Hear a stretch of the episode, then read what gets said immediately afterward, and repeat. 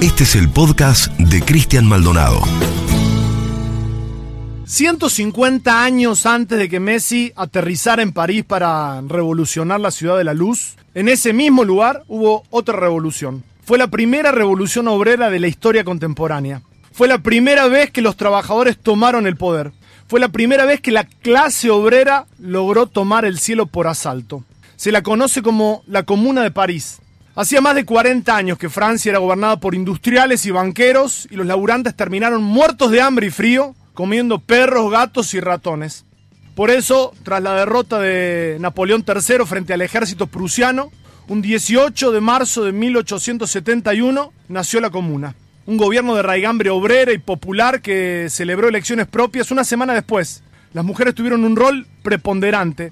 Fueron solo 72 días, una epopeya descomunal. Eligieron consejeros municipales por sufragio universal, con cargos que eran revocables, cuya remuneración no podía superar el sueldo medio de un obrero. Separaron a la iglesia del Estado, iglesia y Estado asuntos separados. Sustituyeron al ejército regular por el ejército del pueblo, prohibieron el laburo nocturno en las panaderías, decretaron la educación laica y gratuita, resolvieron la autogestión cooperativa de las fábricas abandonadas por sus dueños, crearon guarderías, abolieron los intereses de las deudas, perdonaron los alquileres impagos, abolieron la guillotina, concedieron pensiones a las viudas de los miembros de la Guardia Nacional muertos en servicio y decidieron poner un límite obrero al precio de los alimentos. Fue sin dudas una de las experiencias más notablemente democráticas desde el surgimiento de la lucha de clases. La repercusión de la Comuna de París llegó a todos lados, acá también. Parece que al diario La Nación no le copó demasiado. Llevaba un año nomás de existencia el diario, pero la línea no se mancha.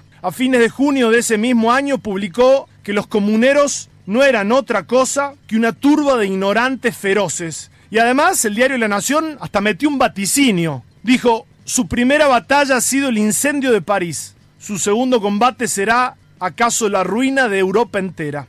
A esos ejemplos revolucionarios que promueven la igualdad, la democracia real, la libertad y la dignidad humana, el poder real necesita desesperadamente aplastarlos, que no queden ni rastros. Y eso fue precisamente lo que hizo el ejército francés con la inestimable ayuda de las tropas invasoras alemanas al mando de Otto von Bismarck, que un par de capítulos atrás había humillado nada más y nada menos que a las tropas del el Segundo Imperio francés con Luis Bonaparte a la cabeza. Fue una masacre, una carnicería, la semana sangrienta, más de 20.000 comuneros muertos en ejecuciones sumarias sin juicio previo, un nivel de ensañamiento brutal para que nunca más los obreros del mundo tuviesen la remota idea de tomar el cielo por asalto pero los ecos de la comuna nunca más dejaron de retumbar en el mundo entero. Desde entonces, cada vez que pudieron, los obreros y las obreras levantaron su comuna en algún lugar y entre magnate y magnate aparece cada tanto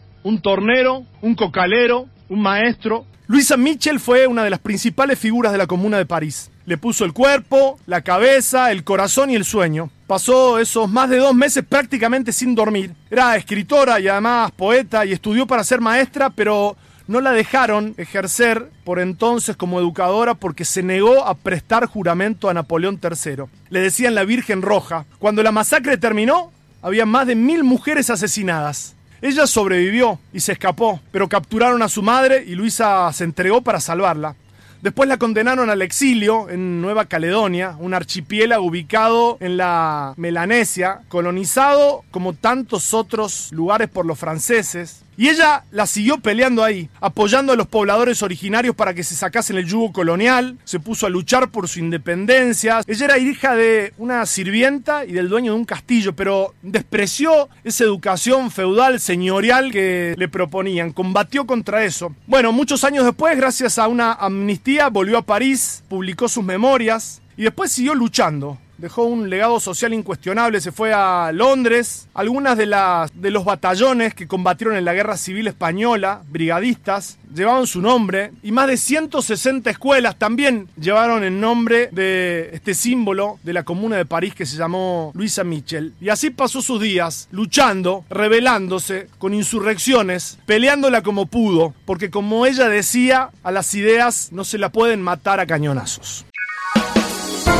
Suscríbete al canal de Cristian Maldonado en Spotify para escuchar más episodios.